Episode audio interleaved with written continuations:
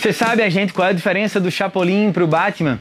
O Chapolin, ele se oferece quando a pessoa tá chamando por qualquer pessoa, por qualquer profissional. Por exemplo, quem pode me ajudar? Aí o Chapolin pula lá, eu posso, eu faço, eu aconteço. O Batman não. O Batman mostra através de atitudes o que ele pode fazer pelo cliente e num sinal claro, específico, chamando especificamente por ele, mandando lá o bate-sinal, é que ele aparece. Perceba, gente, que muitas empresas se posicionam muito mais como Chapolin do que como Batman. Elas aparecem nas redes sociais repetindo e repetindo publicações que só dizem, pelo amor de Deus, compra de mim, compra de mim. Poucas se posicionam nas redes sociais através de conteúdos que realmente auxiliem a audiência e num dado momento, quando as pessoas precisarem de ajuda, elas saibam quem procurar.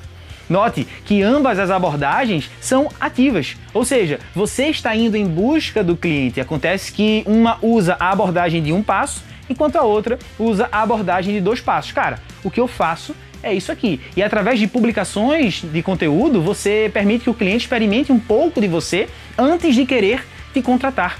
E nesse tipo de abordagem, quando o cliente senta à sua mesa, você já está em vantagem, ele já te comprou se ele já passou pelo filtro do seu conteúdo, se ele já consumiu o que você disponibiliza na internet e ainda assim resolveu entrar em contato com você, cara, acredite, ele já te comprou.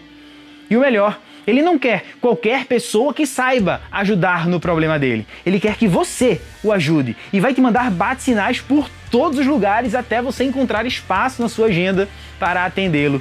Sejamos, portanto, a gente mais Batman e menos Chapolin. Segundo episódio da série no ar, a gente reaja, comenta aqui embaixo, deixe o seu like ou dislike. O meu nome é Rafael Santos, sou idealizador do Agente Empreendedor e a gente se encontra num próximo vídeo. Tamo junto, bora quebrar tudo.